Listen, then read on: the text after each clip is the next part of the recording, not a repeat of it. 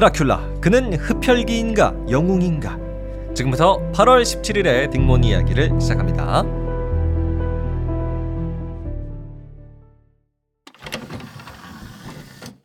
네, 날씨가 많이 덥죠, 여러분. 그래서 오늘의 이야기는요, 무시무시한 드라큘라를 준비했습니다. 드라큘라 하면 우리 머릿속에는 피를 빨아먹는 흡혈귀가 생각나죠? 근데 사실 이 드라큘라는요, 역사적으로 꽤 유명한 위인을 바탕으로 만들어졌다고 합니다. 아주 신기하죠? 이 드라큘라의 모티브가 된 사람은 블라드 체페슈라는 분인데요.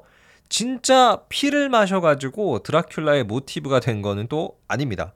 사실 이분은 역사적으로 꽤나 중요한 아주 영웅급 대접을 받는 위인이에요. 1431년에 오늘날로 치자면 동유럽 루마니아에서 태어난 분이시고 옛 루마니아 왕국이었던 왈라키아 공국의 지도자였습니다. 뭐 거의 왕이었다고 보시면 될 것 같아요. 그런데 이 블라드 체페슈 일명 드라큘라를 두고 아주 대단한 평가가 하나 있어요. 드라큘라는 나라를 구한 영웅이다 라는 거죠. 자, 그럼 지금부터 드라큘라의 숨겨진 이야기 저와 같이 한번 알아보실까요? 과연 블라드 체페슈는 영웅이었을까요? 그 어디서도 들어보지 못한 이야기 지금부터 시작합니다. 자, 먼저 이것부터 말씀을 드릴게요. 블라드 체페슈는 원래부터 드라큘라라는 별명을 갖고 있었어요. 왜냐하면 이분의 아버지, 이 왈라키아 공국이라는 아주 작은 나라의 지도자였던 블라드 2세는요, 용을 상징하는 어떤 기사단에 들어가 있었대요. 그래서 전투에 나갈 때마다 용이 그려진 깃발을 들고 다니셨는데, 그러다 보니까 아버지, 블라드 2세에겐 용이란 별명이 붙어요. 근데 그 용이 루마니아어로 뭔지 아세요? 드라큘이에요, 드라큘. 그래가지고 오늘의 주인공 블라드 체페슈는 이분의 아들이다 보니까 그냥 드라큘이 아니라 아들이라는 뜻의 라가 붙어가지고 드라큘 라가 됩니다. 그래서 드라큘라는 루마니아어로 용의 아들이라는 뜻이래요. 블라드 체페슈 본인도 이 드라큘라라는 별명을 굉장히 좋아했다고 하죠. 자, 그러면 본격적인 이야기. 음, 드라큘라를 루마니아의 영웅이다라고 평가하는 사람들이 많이 있다라고 말씀을 드렸잖아요. 그 이유는 드라큘라가 아버지의 자리를 넘겨받고 왈라키아 공국의 지도자가 됐을 때의 일입니다. 이때는 1400년대 중후반 드라큘라가 나라를 통치하고 있었을 이때는요. 오스만 제국이라고 해서 오늘날의 튀르키예를 중심으로 터키를 중심으로 세력을 확장한 엄청나게 강력한 제국이 있었어요. 뭐 군사력만 따지고 본다면 오늘날의 미국과도 같은 포스가 있는 나라였죠.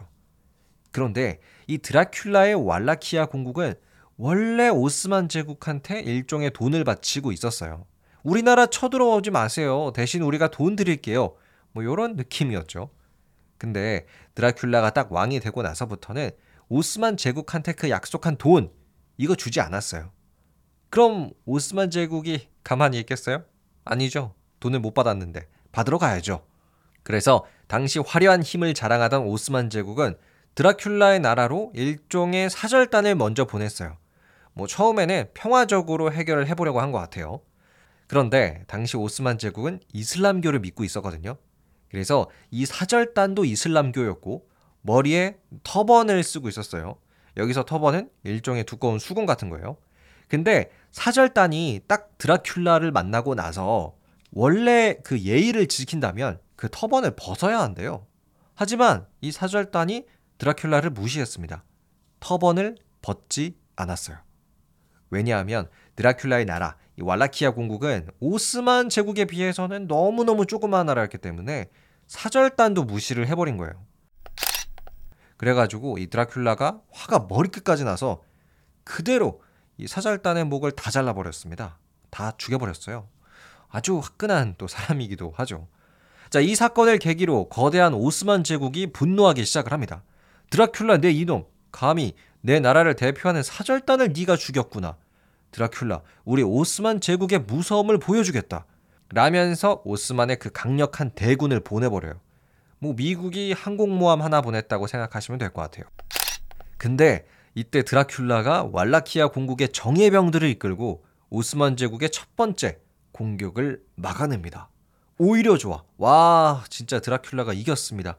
그 조그마한 나라가 오스만 제국에게 승리하는 초유의 일이 벌어졌어요. 그런데 문제는 뭐였냐면 오스만 제국이 드라큘라한테 한 번 졌다고 해서 뭐 나라가 망한다 뭐 이런 건 아니에요. 그러니까 또 공격할 수 있다는 뜻입니다.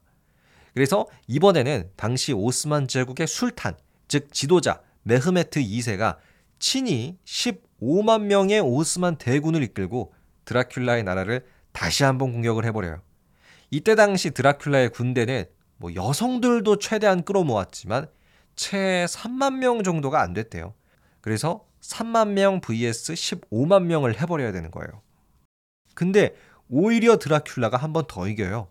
이건 진짜 미스터리한데요. 한 번 더 이기긴 했습니다. 하지만 행운이 계속되질 않았어요.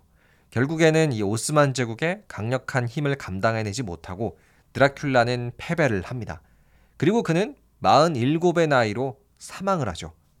여기서 드라큘라의 죽음에 대해서는 여러 가지 이야기가 남아 있는데요. 오스만 제국과의 전쟁 중에 부상으로 죽었다라는 이야기도 있고 말라리아로 갑자기 죽었다. 이런 이야기도 있습니다.